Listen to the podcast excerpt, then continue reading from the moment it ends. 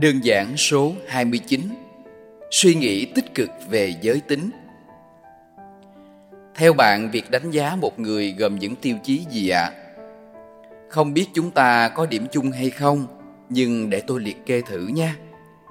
Nhân dáng nè, trình độ học vấn, chuyên môn, cách sống, vốn sống, sự ảnh hưởng và tác động xã hội, cách họ đối xử với mọi người xung quanh như thế nào và tùy theo độ tuổi, hoàn cảnh sống lại có từng tiêu chí đánh giá riêng. Khi chúng ta hiểu nhân sinh quan và thế giới quan thì chúng ta sẽ luôn có cách nhìn tích cực về bản thân mình và thế giới xung quanh. Bản thân những người dị tính, đồng tính, lưỡng tính thì sao ạ? À? Họ vẫn được gọi chung là con người, vẫn đóng góp vào sự phát triển của xã hội, có đủ lòng vị tha, bao dung khi họ bị đối xử không tốt, có nhiều hơn những sức mạnh để vượt qua những khó khăn. Nếu những ai là người đồng tính hoặc lưỡng tính thì cũng chẳng sao cả. Xã hội đã tiến bộ và cách nhìn rồi sẽ khác. Tôi có hai đứa cháu trong họ, một là đồng tính nam, một là đồng tính nữ.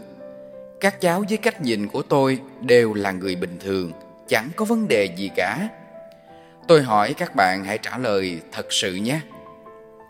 Điều khác nhau giữa những người đó là gì? Chỉ vậy thôi, còn lại tất cả mọi người như nhau cả. Có rất nhiều người hay dùng từ bị cộng thêm vào mỗi khi nói về giới tính của những người không phải là dị tính.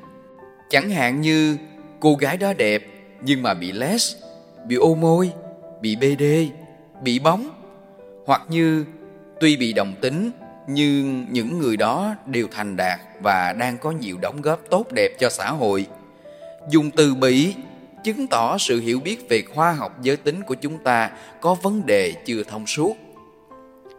Ai thương ai và yêu ai cũng được, chúng ta không nên cấm cản, không bình luận này nọ các kiểu, không nên tìm mọi cách cản trở.